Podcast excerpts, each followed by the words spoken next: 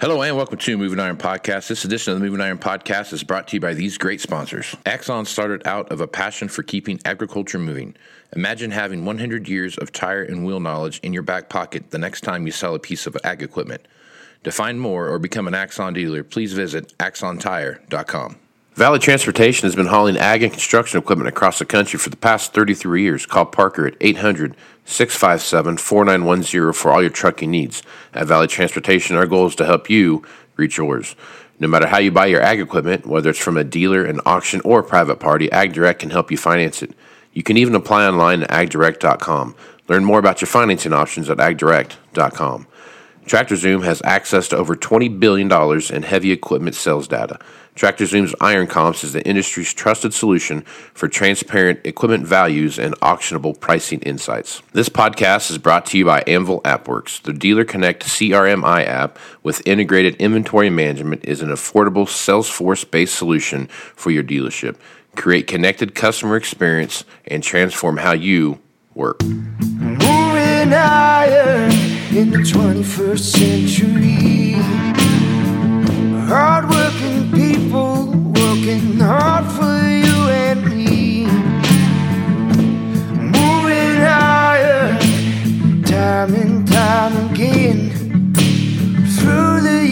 you'll find us here. Moving higher. Hello and welcome to Moving Iron Podcast number 276. This edition of the Moving Iron Podcast is brought to you by Tractor Zoom. Tractor Zoom has access to over $20 billion in heavy equipment sales data. Tractor Zoom's Iron Comps is the industry's trusted solution for transparent equipment values and auctionable pricing insights. So I've got Andy Campbell on here from TractorZoom and Iron Comps, and uh, Andy is the the data guru, I guess is the best way to put it, right, Andy? That's a good description. Yeah. Right I'll on, man. it. So, to, so describe what you do for the for the folks over there at, at TractorZoom. So I've got the uh, the fun job, uh, at TractorZoom, where I get to take in all the data that we're collecting off of TractorZoom.com, uh, both auction data, dealer list data, and then get to make sense of the industry. And so get to distill it down and figure out what kind of value there is for for dealers, for uh, farm credits, lenders, uh, for anybody that needs to make a decision. Right on, right on. And I will say this that what what you guys are doing over there as far as the data that's coming across and, and the information that we're seeing is is is really really helpful, really timely, and and, and once again, you know, like I've, I've said a million times, what your data that you're putting across there is just data.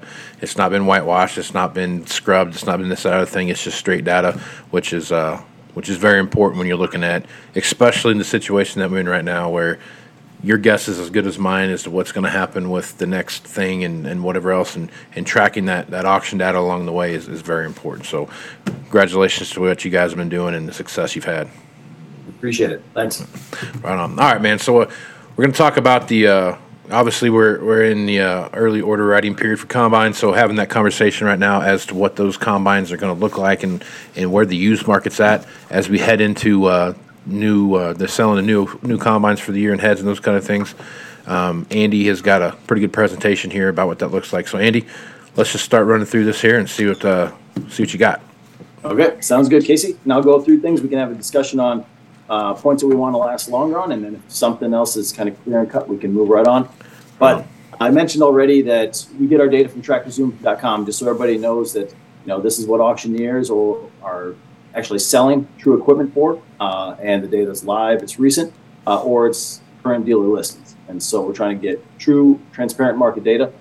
Uh, but then we'll move on to the market trends. Casey and I were just chatting a little bit about what people are searching for, and then really trying to gauge put our thumb on this combine uh, market. We do things for row crop tractors too, and everything, but we're just going to focus harvest today, and then uh, then we'll dive in a little bit more specifically into combines, a little bit of headers, and talk about where's the supply going, what values are trending, um, and then we get to pull out the magic eight ball, uh, try to figure out, you know, what's ahead in this whole market.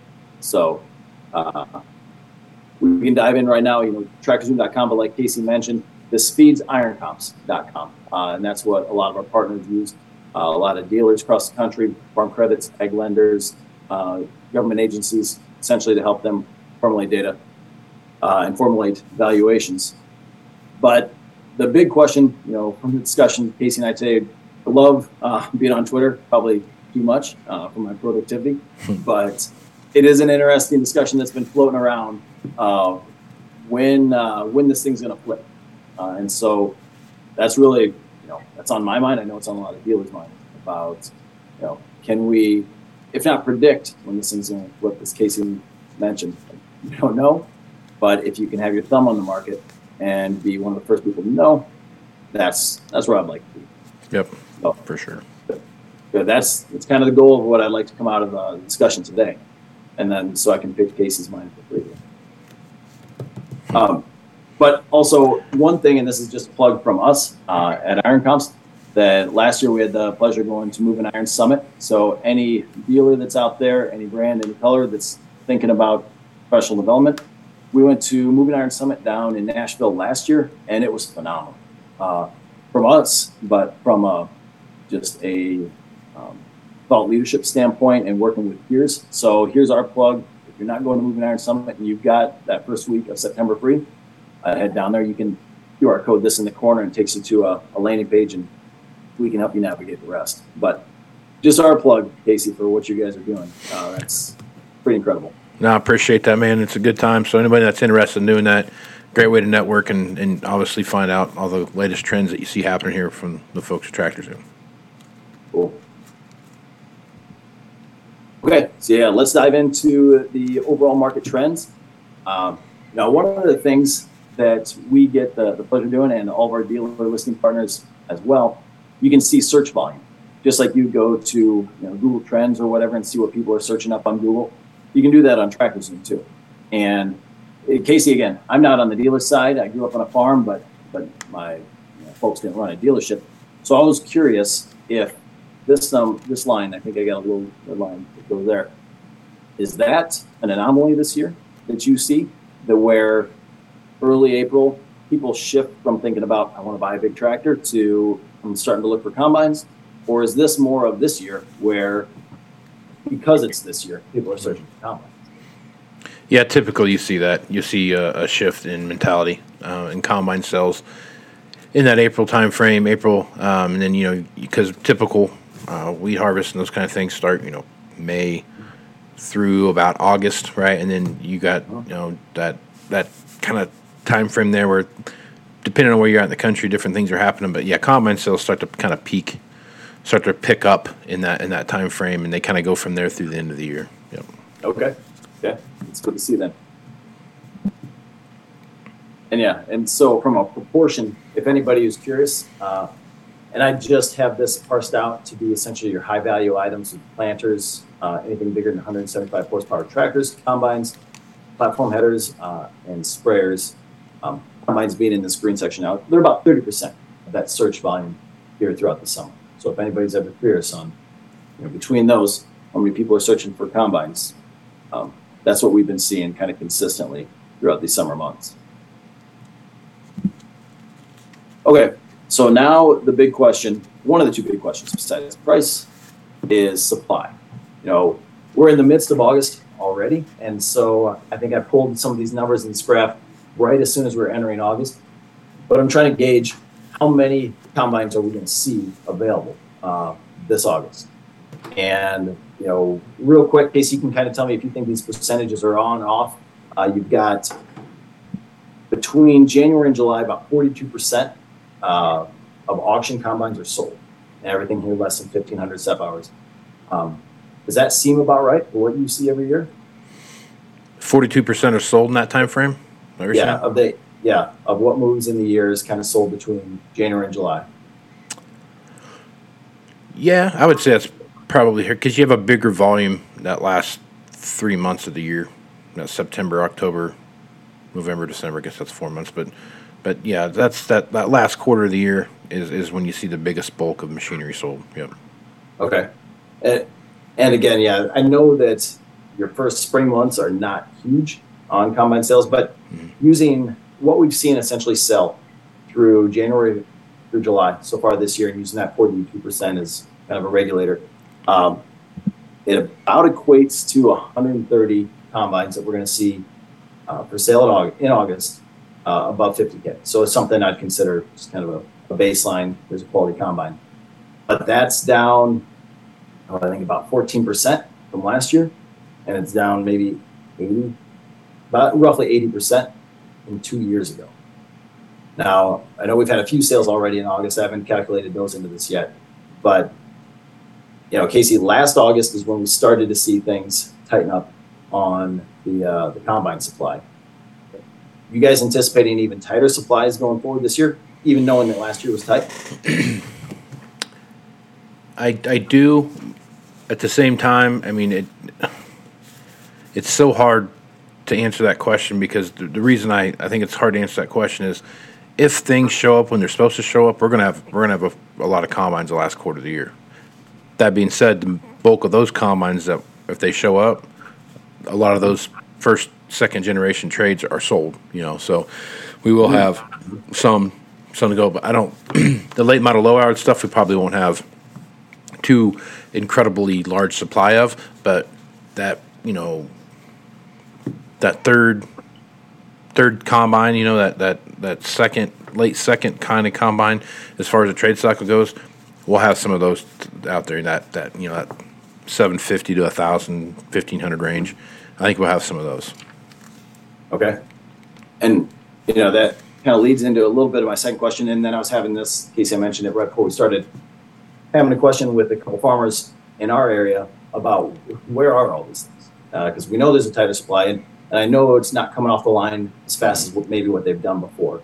Uh, although I drove by drove by Moline on our way out to where we're standing right now, and, and it seemed like I was passing like an X9 every right. uh, three or four miles. Yeah, right. So I, I swear they're coming out there fast. But uh, you know, I know more farms are holding more combines. Uh, we've done an analysis in the past, and I know there's some more on each farm, on average. Um, but you know, other thoughts or ideas on where some of these extra combines might be. You know, I, I think I think a lot of farm to farm sales have been taking place. So that those those never get registered. They never get advertised. They never get. There's no you know reports of any kind that, that show what's been sold, what hasn't been sold. Um, you know, you probably would go back and look at some UCC data, and you could probably kind of fill your way through that a little bit as to what got sold where and who sold what. Um, but I think a lot of the stuff that we're seeing right now on the farm, why it, there's so much of it that's being sold farm to farm that um, it just looks like there's not been that much stuff to buy in the market, but there's been a fair amount of transactions taking place across across the spectrum. Now, all that being said, some of the stuff too is um, not everything is getting put on the internet right away. Um, as like this, this is you know this is for sale. Um, some of that stuff is you know you call on a lot of stuff you can and it'll say hey you know what it's for sale now but you can't have it till you know April of next year, December, whenever you can have it, you know. So I think there's some of that too, where some of that stuff might not just be getting listed yet, and and some of that stuff might already be pre-sold too, and that, that's the other side of it too. Is you're not going to advertise something you already have sold to another somebody else down the line too. So there's a lot of that going on too. So I think not seeing that stuff um, on the on the out there in the marketplace just shows that there's a you know a, a secondary marketplace right now that we're seeing that just isn't that's not visible to the just to the to the common person out there because there's no there's nothing tracking it. There's no reporting of what's going on. Um, you know, from the farm to farm thing and the pre-sold stuff too. So.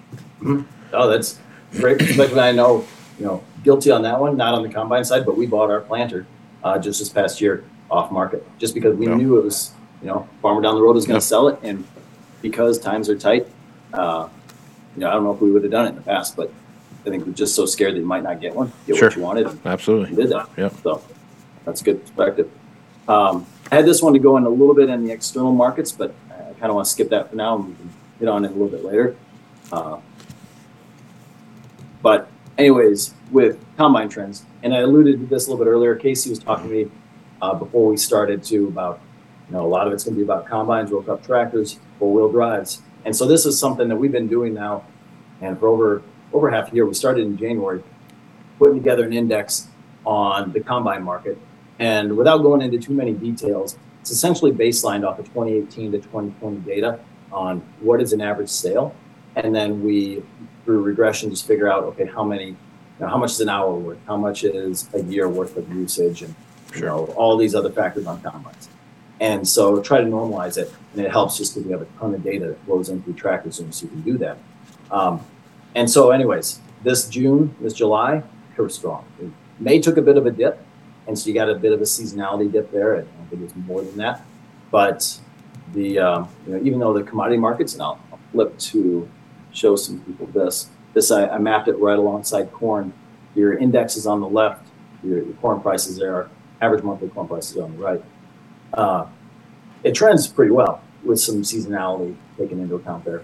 Um, but yeah, it's you know Casey was saying you know watch for those multiple months where this thing starts to turn, uh, and we're not there. I mean it's no, you know, no, it is just as strong as it has Yeah. been. When you think it can't go up anymore, Yeah. you see some new sales and you're like, my God, I, I can't believe they paid that for that. But it's Yep. it's going up.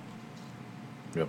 And I I think to your point here, I mean, this is, I talk about the canary in the coal mine all the time, and, and you know how auction data is, is that is that canary, right? So, if you know if you're looking at these kind of things and you start to see these things drop off, to me, I don't really see a a drop off in, in the market for um, at, at a minimum 12 months for sure. I mean, the long 18 months from now, 12 to 18 months, something like that, going into 24, midway through 24, something like that, where I, I think it's when you finally start having that supply catch up with demand, and you start, you know, you look out the window of the dealership and you've got, you know, three or four row crop tractors sitting out there that you don't know who you're going to sell them to, and you've got a baler or two sitting out there, and you've got a combine or two sitting out there that you don't, you don't, you know, you're just waiting for someone to come by and take a look at it, or you're you're actively quoting that to several people, but you don't have any active takers. You're trying to curate that sell. That to me is when you start seeing that that real slide in the marketplace, right? And I think uh-huh. you know, looking at at this kind of data that you guys put out, this this this index that you have here is is really going to be a a very handy tool to have at your disposal because I'll be honest with you, when you start seeing that thing slide, the price of corn might stay up, but uh, just uh, the overall supply starts to kind of kind of go back into a, a more quote unquote normal phase. You're gonna you're gonna see something there, and I think this is going to be a very important, very important Yeah. tool. Yeah, eh, that's a good point. That it's you know it does follow the corn price a little bit because it's a bit more you know they're the prices right now are both supply and demand driven. Sure. Uh, it's not one or the other, and so your demand can stay there, and corn prices stay high, and bean prices stay high. But uh, yeah, it's it's multifactored, and so that's a, you know a reason why we're watching it every month doing this. Yep. Okay, and you know I I get into good Twitter battles, uh, quote unquote like procrastination, but uh, you know a lot on you know is it is this a Deere problem? You know is it Case? Is it New Holland? You know who who's got the issues right here? And I showed this in a recent webinar, so just kind of you know look at this kind of with glazed eyes for a second, so you get the general shape. The bar graphs are average price per month since 2020 of combines, you know, all sold for 50k and above. The line graph is separator hours, and I always like to look at the two in combination just so you can tell, you know, like here in 2021 in May, it looks like the price bottomed out, but probably because it's May and you only sold a few combines, and they happen to be super high sep hours, so that's why the price is low. Um, so it's always gauging, but just look at the general shape. Oh, I hit the wrong button. Instead of forward. No, it. Uh, anyways, um, it's the essentially John Deere Case and New Holland. They they have the same shape, and so you know, except for you know uh, a sale that was on the extremes, they're all following this general pattern. Um, and so that's kind of my comeback to them is you can look at the data within Tractor Zoom and you follow it, and it, they're all following the same trend here. Gotcha. Okay. But anyways, so now talking a little bit about trends and, and what's uh, most recent, you know, we have the data that comes in. So anything that was sold last week, we have the data up on Iron Comps now. And that's one thing I wanted to show you here. This graph right here, every single dot is a combine that's sold uh, within the past four years, I believe. So you got just a mess of dots, but you can kind of see the general pattern that all combines are going to be sold for. Step hours across the x-axis, and you've got your price that they sold for on the y-axis there. And I added in here July sales, July just this last July, uh, and you've got you know, a pattern that fits in it. It's not all above, so you're not talking out of this world type of prices, but you've got some, you know, ones on the fringes that are pushing the the price barrier up in here. And so I'm going to let Casey give his his analysis on this because he and I were talking about this beforehand, and he had a great uh, idea of what's going on here. I was talking to a, a farmer earlier and showed him the same graph, and he seemed to think that down here you've got uh, some farmers who they're forward focused. They're like, I'll pay anything for the combine that I want. And they're willing to really push the envelope, pay top dollar for some of these low hour machines. Probably also because they can't get a brand new machine and they might want one. They might have been your, you know, your buyers of a new machine. Uh, but then once you get up here into the 2K plus and your SEP hours, your I don't know what they would be, your third or fourth wash cycle uh, buyers, and they're not willing necessarily push the envelope with these type of machines uh, down there. But anyways, Casey, do you want to describe a little bit about what your perspective was when I showed you this graph? Yeah, so when I was looking at this, I I thought if you look in between uh, the the 1K and the 2K, kind of right in the middle, there's two dots there that are kind of one's higher than the other. There's a there's a line that runs between them, but there's two little dots that kind of run that are at a pretty distinct line. And I think if you drew a diagonal line between those, and you counted the number of dots on the left side versus the number of dots on the right side, obviously the right side is going to have more dots because you can clearly see that. But to me, I think that's the the uh, the 1,000 hour machine to the you know the 2,000 hour machine that we're seeing out there. A lot of those machines got traded in on some of these you know more late model low hour machines that we see coming in, and to me that that 2012, 13, and 14 model combine, which is going to be making up the overwhelming bulk of that 2,000 to 4,000 um, hour machine. Um, those machines are, for lack of a better term, been very much commoditized, and they're just they're they're there. They're worth what they're worth. People are paying what they're paying for them, and it is what it is, right?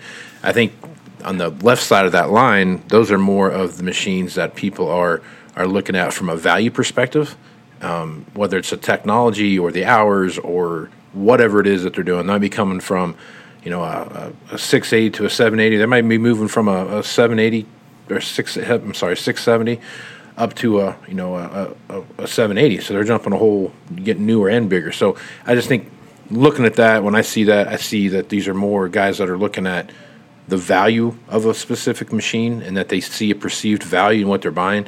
Whereas the other side of that is not that they don't see a perceived value in what they're buying, because there could be some on here that traded a 3,000 hour machine for a 1,500 hour machine, right? Mm-hmm. But they, but I just feel like because if you see how close those dots are, those red dots from 2,000 to 4,000, how how clustered those are, that's a good indicator that that those machines are there's a perceived value for those machines, right? There's a, a hard and fast value that's out there, and I think that's what you're seeing. Why you're seeing some of these these bigger bigger cu- cluster points in in the in the middle there. Mm. Yeah. I'm gonna have to make a note. You mentioned that you're right that the variability just increases drastically as you get down here, and that would be an interesting graph for me to pull sometime too. You know, in these different cycles of machines, or you know, zero to 500, 500 to 1,000, just watch that variability change uh, that people are willing to pay. And you're right, probably has a lot more to do with the personality of a farmer and their philosophy in farming, uh, and how that changes uh, and the type of buyer they are.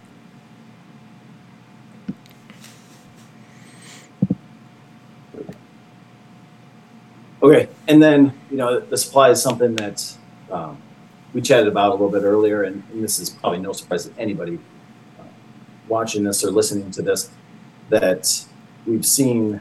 You know, in Q2, I was seeing a 45% drop over 2021's Q2. Now it's going to start changing here a little bit as we get into Q3, like I mentioned, that we might just see a 14% drop because we've already gone an entire year now through combines of short supply. Mm-hmm. Uh, so, you know, just wanted to show this to see what we've been seeing year over year for our supply change. Uh, you know, I don't know how much more we can drop, considering that last year was already lower. If we're going to now bottom out and um, and flatten out on this, but uh, it looks like August so far that we might still, you know, be dropping a little bit over last year. But again, I, I don't entirely know what's going to come for sale yet. Right. No, I, I think your graph is very representative representative of what we see happening out there for sure.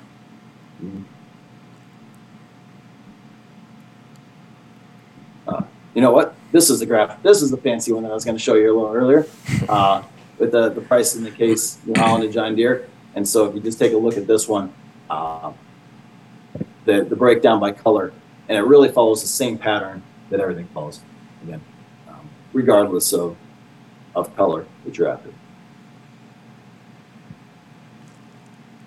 So the the average days listed, and is you to tell me if this um, completely breaks the computer or not. I wanted to show uh, you guys iron comps just for a second. And so, you know, within iron comps, one of the things that will follow are average days listed. And Casey and I were talking about these graphs and um, what you really should pay attention to, maybe what you you don't. Um, but anyways, within harvesting combines and John Deere, you can go in here and see these are all John Deere combines within the database, over 9,000 of them. Um, but you can also look at dealer list averages too to try to figure out is the market really moving? Is it not? Uh, and you can look at a price trend as this thing goes and where the auction data falls. Auction data being green dots, where these things were sold versus average dealer list price. And so now we're looking at a pretty big swath, like everything John Deere combines. So you've got all different types of combines that are going to fall in here.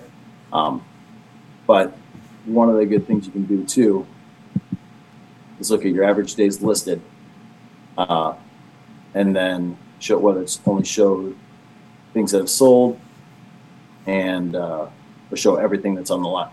Now, Casey, you mentioned that this probably inverts uh, for most types of combines but you see that you probably have a higher supply here in November, and it, works its way down till you get to August. Um, and then that might be seen here, especially once we get into specific make models. But I know it's a newer uh, feature within Iron Comps, so I wanted to show people that you can do both uh, the price trend graph and the days listed graph um, within any make model, uh, any different category within Iron Comps. I like that. Like, go back to that screen real quick. Yeah. The million dollar 9670. That's pretty. That's pretty cool. Yeah. this, this, is yeah. Uh, it's listed. No one's bought yeah. I can't imagine why. That's a that's a deal. It's a bargain. Yeah, I know. yep. must be one that they've got a, an emotional attachment to. I guess really so. Well. Yeah. Must be on consignment. That's funny. Yep. But anyways, yeah, you can go in here and, and, make model. And I won't dive into all of them now unless we have a specific question later. But okay. um, but it is a, a, nice tool within there, so you don't always have to export data or uh, uh, do with it what you want.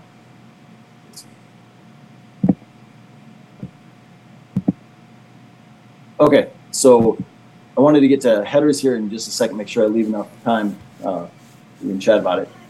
But overall, we've seen the, the combine supply be down about 30% year over year, and then the question is, are we going to continue to see that down another, you know, 15, 14 percent? Um, but getting back to the index, we tracked it in June, in July, and and again, I, I was questioning whether or not we'd be able to keep up these high prices, and they haven't slowed down at all uh, with combines. It's uh, pretty incredible how those high values continue to persist. Okay, now getting into headers here a little bit.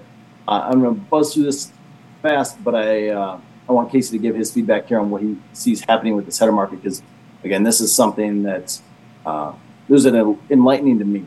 Uh, but I track average header price, and this is corn row head market uh, from 2019, 2020, 2021 average price, and that price is in the light blue. The dark blue that you see on the bottom is the uh, the average number of rows. And so for anybody that's just listening to this and not actually watching it, you start and average price starts a little less than eleven thousand dollars, goes to you know just over eleven thousand dollars, but then jumps in 2021 to over almost fourteen thousand dollars. Uh, and really, the average number of rows trends with that a little bit though. So bigger headers uh, that are out there. But then in 2021, the price stays high, but the average size of what's sold on the market seems to drop back down to what I would call normal 2020 levels. And so, Casey, do you want to reiterate a little bit of what you were talking about earlier, what you saw in the market that might explain some of this? Yeah, so what what I saw happen out here. Now this is my area. I mean, I, I can't speak to to everybody else, but you know, tracking this data, the number of machines on on on on lots and those kind of things through various channels that we track them through, and what we've been tracking uh, for, since 2014. If you take a look at, at some of that data from you know 2021 going into 2022, there is an abnormally large amount of of corn heads sold early in the year that you would that we don't typically see happen out here, and in the the nationwide data that we track too also reflected that as well. I don't know if there was some carryover, you know, deferred funds, those kind of things that came out of 21 to 22 that you know they were looking for a specific thing and it wasn't available. Um, at that time early 22 um, the amount of the, the row crop tractor situation was just starting to be depleted and more and more machines were getting getting sold and, and quickly getting sold. And so it makes me think a little bit that, that maybe some of that cornhead activity that you're seeing here um, was you know I can't get this machine that I want, but I do need to update a corn head, so I'm going to go ahead and just get the corn head now, and and mm-hmm. take care of that. So I think maybe that might be some of it. Um, the other side of it too, the number of rows that you had that peaked up in the in the uh, earlier slide that showed was like nine point two six or whatever it was. Yep. And mm-hmm. you know basically dropped down you know two rows. There's not nearly the number of 16 row corn heads, um, 24 row corn heads, um, those kind of things. There's still a lot. There's still a lot of 12s and, and, and eights and those kind of things that are out there floating around. But that, that overall number of of large corn heads is just it's not there. And but it also shows you that the average price of the smaller heads have gone have come up quite a bit to oh. maintain where you're at. You've only dropped 300 bucks in a year. Right. I mean, so and the number, the size of heads have come down too. It shows you, it shows you the scarcity of the market. Uh, that's keeping that's that price point. inflated. You know. Yeah, I was talking to a Canadian dealer, and he was mentioning the fact that they, you know, they couldn't find larger. He was talking about platform heads. Mm-hmm. He was looking all over for a larger platform head. And all of his customers were couldn't find it. Yeah. Uh, and so, yeah, I mean, could also be some of the same issue where that's all that's the demand, but it's not out there. Right. Those people aren't selling. Yep. And I would stink to have a million dollar machine and not a head to, to, put on it too. So I'm sure that's going through their minds. Um, and for those that are watching this too, I you know I just wanted to talk about are these all these heads moving in the same direction? And this is again just looking at some select subset of John Deere headers that are sold in Q1 and Q2 this year. But for some of the larger 12 row heads, you know, they're up 14%, 19%, 30% uh, on some of these. Now, one model, this 612C, uh, is down 7%, but in Casey, correct me if I'm wrong, that model's not made anymore. So that model in general is, is just aging. And so um, that's essentially the depreciation of a year of use uh, is pulling that one down. Yeah. Yeah, that's, uh, I would say, I would, I would, I would agree with what you got there. Okay. Look, yeah, that was kind yeah. of the outlier. And, I mean, the fact that it was sold in 2019 just means a little bit older and right. Uh, people want newer. Yep. Uh, it's not that these things don't depreciate; they are depreciating somewhat. You know, yeah, it's not. not as, it's not a ton. It's not rapid. It's not as rapid as a machine with hours. You know what I mean? Right. And uh, okay, so now comes a question, and this again is maybe asking you to to uh, make a little assumption or read into the tea leaves a bit, but uh, I looked into trending platform values. Uh, and specifically, I've got on Iron Comps pulled up, and I can switch to that here in a second, of John Deere's uh, 640 uh, flex draper head uh, and what we're seeing for prices with that. Again, they look like they're at a premium, but not a machine piece of equipment. And so, from your standpoint, Casey, have you seen the same percent increase on these? Uh, that you've seen on other types of equipment? I mean, are they're not up 30% year over year, are they? Or, or what have you seen on? No, I mean, you still have a lot of augered heads that, that people are, are, are, are looking for. Um, but there's there's a definitely a, a developing trend headed towards the the draper head, whether it's flex draper or rigid draper or whatever else. Really, there's a lot more emphasis on the the flex draper than there is on the rigid draper, and I, think it's just the versatility that we're looking at. If you're just a strictly just a wheat guy and you're just cutting wheat, and that's all you're doing, you know, uh, uh, something where, where you're not on the ground trying to get every last last morsel of it.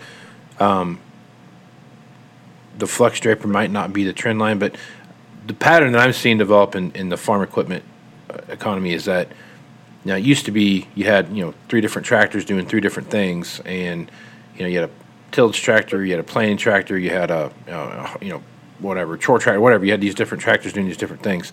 Um, now you kind of see like the 9R, like the, the, the bigger, higher horsepower four wheel drive tractors evolve into more of a, they're tillage tractor. They're also a planting tractor. They're also a grain cart tractor, right?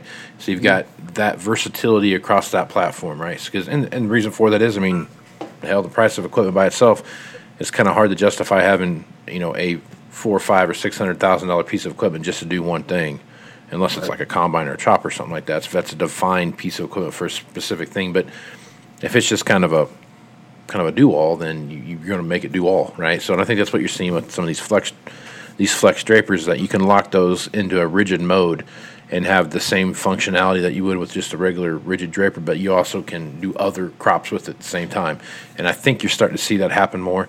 The deliverability of draper belts are to the center and the, the efficiency that you're seeing there seems to be catching on a lot more than, than what we've seen in the past, um, especially when you're looking at the soybean market. I mean, right. I mean that's that's where the biggest bulk of these flex drapers are going are to cut beans. You know, so I mean I think looking at that, getting that feel for what that draper head can do, I think there's just a, a more of a developing trend there, and it's going to become more widely accepted than it was say five years ago. Mm-hmm. Right, and on that standpoint too, I remember me and my father-in-law, who also farms, was, we're having an argument of whether or not it pays for itself uh, because flex drapers aren't cheap, uh, right. cheaper, you know. But uh, he was saying, oh, it saves like you know, half a bushel an acre or something. But when it was, you know, when a bushel didn't cost that much for beans, uh, I was winning that argument. Um, right, right. It's, yeah. it's a different case right now. Right, yeah. you're right that you know beans keep up this trend. Uh, it's going to be easier for farmers to justify uh, having this draper. let's get back. And, and we just chat about this too, but I wanted to bring it up because, and I'm asked this uh, all the time on the, the header sizes. Like we said, you know, there doesn't seem to be as enough of these larger headers out in the market. Uh, are is John Deere or maybe some of the other OEMs are they going to stop making smaller headers, and are they eventually all going to shift to a draper market or a draper header on the market as well? Mm-hmm. That's a good question. I mean, as the draper head is a direct correlation to the size of the machine that it's feeding, right? So, mm-hmm. um, and you could put a you could put a forty foot flex draper on a class six head, and you'd have to fix a, a bunch of different stuff on the front of it so I could lift it up and handle it. But I mean, in theory, you could do that, and you'd have to go, you know, a mile an hour or two miles an hour to make it work. So it's not efficient, mm-hmm. right? Mm-hmm. But if you put a a 30 foot head on the front of a of an X9, again, that's not efficient either because you can't go fast enough to keep it full, right? So right. the idea of of kind of growing that and right fitting that that thing. When I first started in this business in 2006, having a 25 foot or a, a 30 foot flex draper MacDon Flex Draper, maybe even a, a 35 foot. That was a that was kind of a that was kind of your sweet spot. That 30 foot head was kind of your sweet spot. Yep. Now, that 40 foot head is kind of your sweet spot. You know, so you know you get out to 50 foot now. You got some you know king or king bees, honeybees that are you know 55 foot. You know you got some 50 foot heads. You've got these different heads out there that are just they're getting bigger and bigger and bigger because they have you have a bigger machine to feed to keep keep things going. So it'll be interesting to see what what mm-hmm. happens. You know, I mean, this is the last year for the John Deere John Deere moldboard plow, right? They don't they're going to make one again after this year, right? So right. now they can probably say that I don't know that that's been a very dominating market for that long. You know, for, it's been a while since you know moldboard plow was a was a was a big seller, but obviously it was enough to keep it going this long, right? So mm-hmm.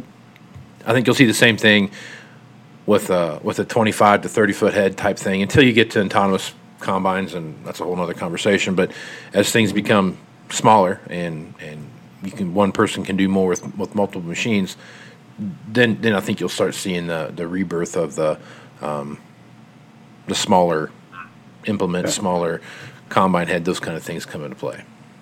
Yeah, and that was going to be my follow up question because I, mm-hmm. again, that's something I wonder. It's something I get asked whether it's with automation or whatever else. If if there will be either a resurgence for the big OEMs to make some of those smaller items again, or if it'll be an opening in the market for a new player uh, or maybe an international player to come in, not yeah. not international stuff, but you know, Fendt or somebody else to come in with a new piece of equipment and fill that niche.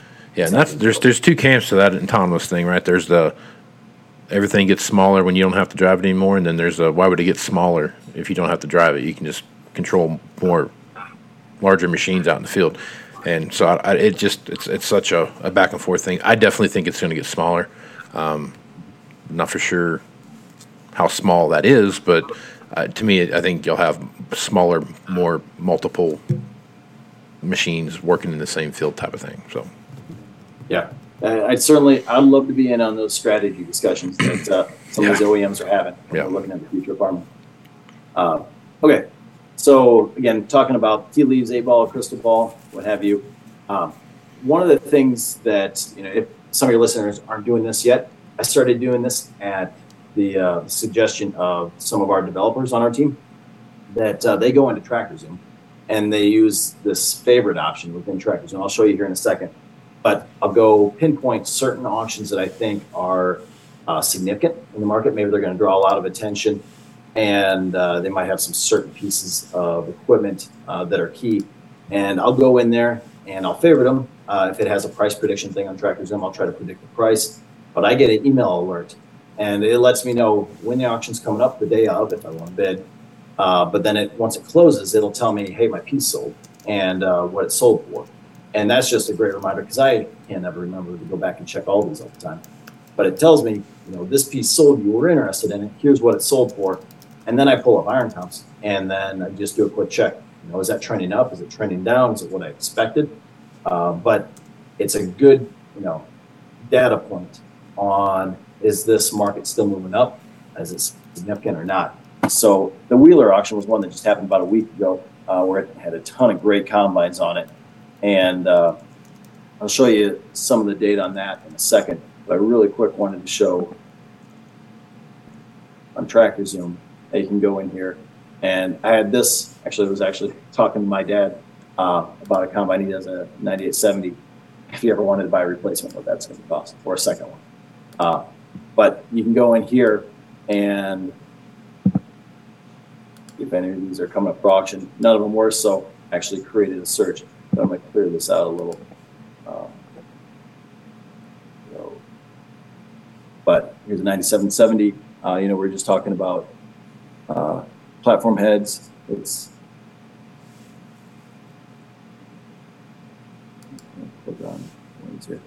this one right here. Sullivan auction's got a few really good auctions coming up. But I favored that one, now I'm going to get an email alert letting me know when it comes up for sale and what it actually sold for. Um, so you can go in there and, uh, and go through that. These on price prediction. And again, when we were talking about social media uh, procrastination earlier, this price prediction is another uh, thing I spend probably too much time on.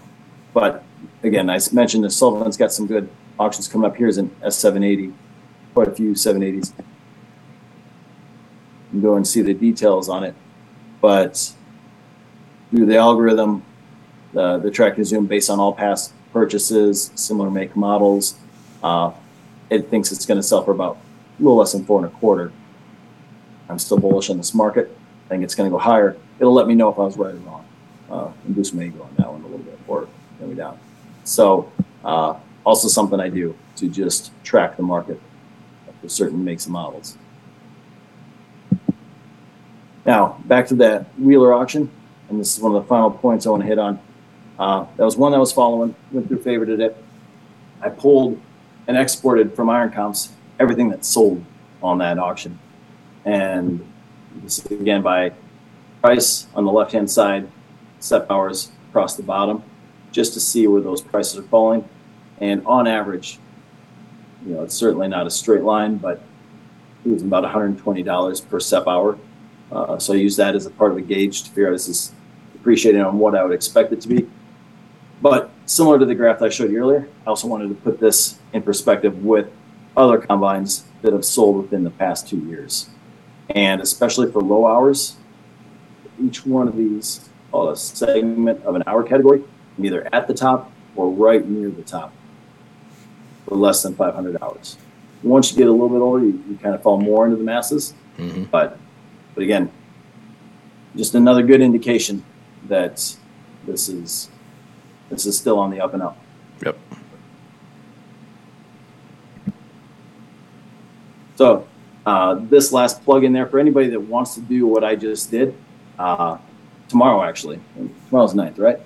That is right. But, uh, yeah, so these two auctions are going on. That Sullivan one that I just was mentioning, uh, and then there's one up in Minnesota too, uh, that's got some uh, some good pieces of uh, equipment that's selling. And so I happen to favorite some of those, and I just usually pick out one or two a week on TractorZoom. It's you know it's free for anybody to sign up, but they get to uh, engage the market a little bit like that. Right on. So the, the last one, Casey, and I didn't prep this one uh, for you ahead of time, so I am completely, uh, you know, trying to catch you out in left field here. But this question was actually asked of me uh, of someone else earlier today. The fact that we are quote unquote maybe in a recession, two Qs uh, with um, lower uh, GDP, but yet unemployment's incredibly low, and people still are not slowing down the spending.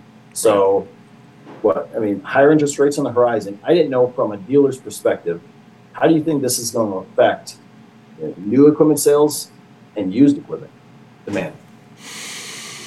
Um, you know, it kind of as interest rates have shot up, um, we sh- we haven't seen any real um, decline in demand, right? Um, I think uh, for the most part, I think for the most part, we're still seeing. Um, no one, no one said, "Hey, I'm not going to buy this because interest rates are, you know, whatever, six percent or whatever." I haven't seen that yet. Um, is that going to happen? Sure, it will. Uh, it's going to happen somewhere down the line. Um, but I don't. I don't know. It's hard to say. You know, it's hard to say what'll happen. I, I think.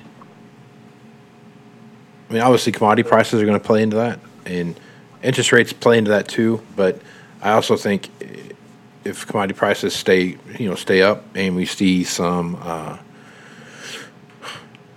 interest rates kind of stay up with it, um, then then maybe it won't have an effect that we're seeing there. But I think at the end of the day, um, we will see some pressure from higher interest rates, and that that's going to play a bigger demand. I mean, you start looking at someone that's got you know two or three million dollars worth of equipment, which is you know that's an average farm. You know, if you look at trucks, trailers, machines, everything else they got in there, and you're you were paying three percent, now you're paying six percent, um, or in some cases you're paying two percent, now you're paying three or six percent.